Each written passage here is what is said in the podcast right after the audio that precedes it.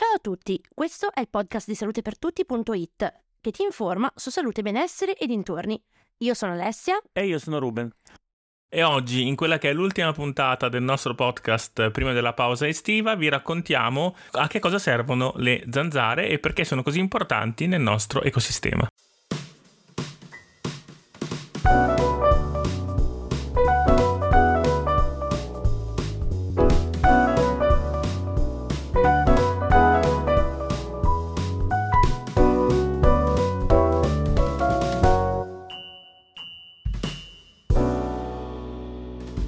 Le zanzare sono tra gli insetti volanti più antichi che esistano e sembra che una parte importante della loro evoluzione abbia avuto a che fare con i fiori.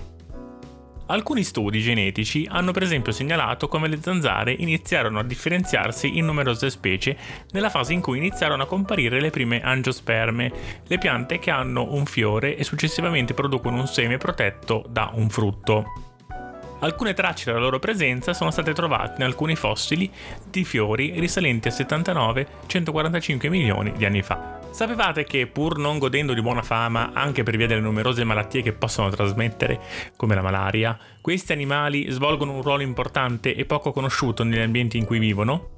Nel nostro percepito, la loro esistenza è strettamente legata a procurare grandi fastidi e in alcuni casi seri pericoli per la salute, e questa è una percezione che si rinnova ogni estate, e da qualche anno anche in parte della stagione fredda, a causa dell'arrivo di specie esotiche che poco a poco si sono adattate alle condizioni climatiche dei paesi europei. A oggi sono state censite circa 3500 specie di zanzara, moltissime delle quali non hanno nulla a che fare con gli esseri umani o buona parte degli altri animali per la maggior parte della loro breve vita, circa un mese ma la durata può variare molto, le zanzare si nutrono degli zuccheri che riescono a ottenere dalle piante, per lo più sotto forma di nettare. I maschi si nutrono esclusivamente di queste sostanze zuccherine, mentre le femmine passano al sangue, quando hanno bisogno di più energie e proteine per riprodursi. Ed è proprio in questa fase che vanno alla ricerca di un animale, uomini compresi purtroppo, per poter ottenere il sangue di cui necessitano.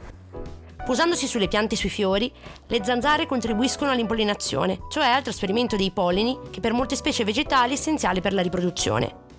È ancora dibattuto quale sia l'effettivo contributo delle zanzare all'impollinazione, ma esistono studi e statistiche a riguardo da circa un secolo e mezzo. La difficoltà nel determinare il loro ruolo in questo processo è dovuta soprattutto al fatto che molte specie di zanzare siano più attive nelle ore intorno all'alba e al tramonto.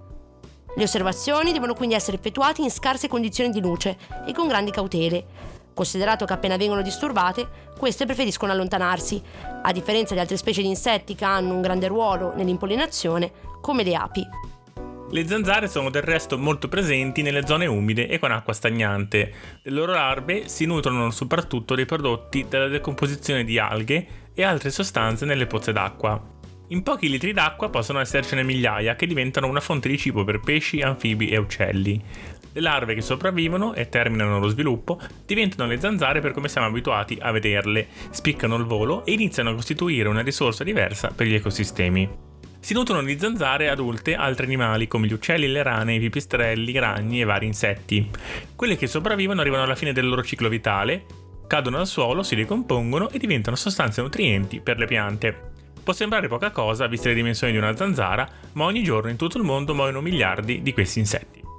La loro presenza, a latitudini come quelle delle zone subartiche, aiuta a sfatare almeno in parte il mito secondo il quale le zanzare proliferano quando fa molto caldo. Lo pensano in molti perché se si pensa a questi insetti vengono soprattutto in mente le zone tropicali o molto calde come quelle del sud-est asiatico, ma in realtà anche in quei luoghi le zanzare sono presenti per lo più negli ambienti umidi e freschi, per esempio nelle acque stagnanti protette dall'ombra delle fronde degli alberi. È assai raro trovare zanzare in luoghi completamente esposti alla luce solare e questo spiega perché molte specie si fanno vedere solo all'alba o al tramonto. Negli ultimi anni è iniziata la sperimentazione di sistemi per rendere sterili le zanzare, in modo da ridurre le loro popolazioni intorno alle aree abitate, dove il rischio di trasmissione della malaria e di altre malattie è maggiore. La modifica genetica delle zanzare, di cui vi avevamo parlato in una vecchia puntata del nostro podcast, per renderle meno prolifiche, è molto dibattuta non solo dal punto di vista etico, ma anche perché non tutti sono convinti dell'efficacia del sistema e ci si interroga su quali conseguenze potrebbero esserci per specifici ecosistemi. E se venissero eliminate tutte? Trovare una risposta non è semplice, anche perché è molto difficile fare simulazioni sul cambiamento di interi ecosistemi. nel momento in cui si interviene per modificarli, eliminando o introducendo nuove specie. Interventi di questo tipo portano quasi sempre a risultati imprevisti, con la proliferazione di altre specie o una riduzione della biodiversità, che influisce poi sulla tenuta degli ecosistemi che già sono messi sotto forti stress, a causa dei cambiamenti climatici che stiamo vivendo da un po' di anni a questa parte. Basti pensare che il 3 luglio 2023 è stata registrata la temperatura globale più alta dagli anni 70, 17,01 gradi di media nel mondo. I più ottimisti dicono che se scomparissero le zanzare, ci sarebbero semplicemente altri insetti che prenderebbero il loro posto, riconfigurando gli equilibri all'interno degli ecosistemi. I più scettici invece ritengono che si avrebbe un impoverimento difficile da prevedere ma comunque tangibile della biodiversità e la perdita ulteriore di insetti molto importanti per numerose altre specie, non solo animali ma anche vegetali. Come difendersi però dalle zanzare senza necessariamente alterare questi equilibri preziosi? Esistono vari modi senza che venga danneggiato l'ambiente con prodotti nocivi o tossici, sia da utilizzare in posti chiusi che all'aperto. Sicuramente installare delle zanzariere ed evitando la creazione di ristagni di acqua nei sottovasi delle piante o in giardino, in quanto tale contesto favorisce l'arrivo della zanzara che potrebbe depositarvi le uova. Un altro consiglio è senza dubbio l'uso della citronella, sostanza naturale che non uccide l'insetto ma lo allontana semplicemente. Qualora si venisse punti nella zanzara, oltre alle classiche creme, ci sono anche degli ottimi rimedi naturali da utilizzare. Farina d'avena, ghiaccio tritato, miele, aloe vera, bicarbonato, aceto, cipolla e l'uso di foglie di piante come basilico, lavanda o timo.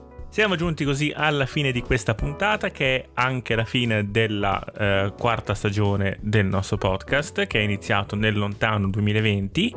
Noi come sempre vi ringraziamo eh, dell'ascolto e vi diamo appuntamento alla prossima stagione che inizierà dopo la pausa estiva. A presto, ciao! Hai ascoltato il podcast di salutepertutti.it, una produzione di edizione Scriptamanent condotta da Alessia Bisini e Ruben Cazzola.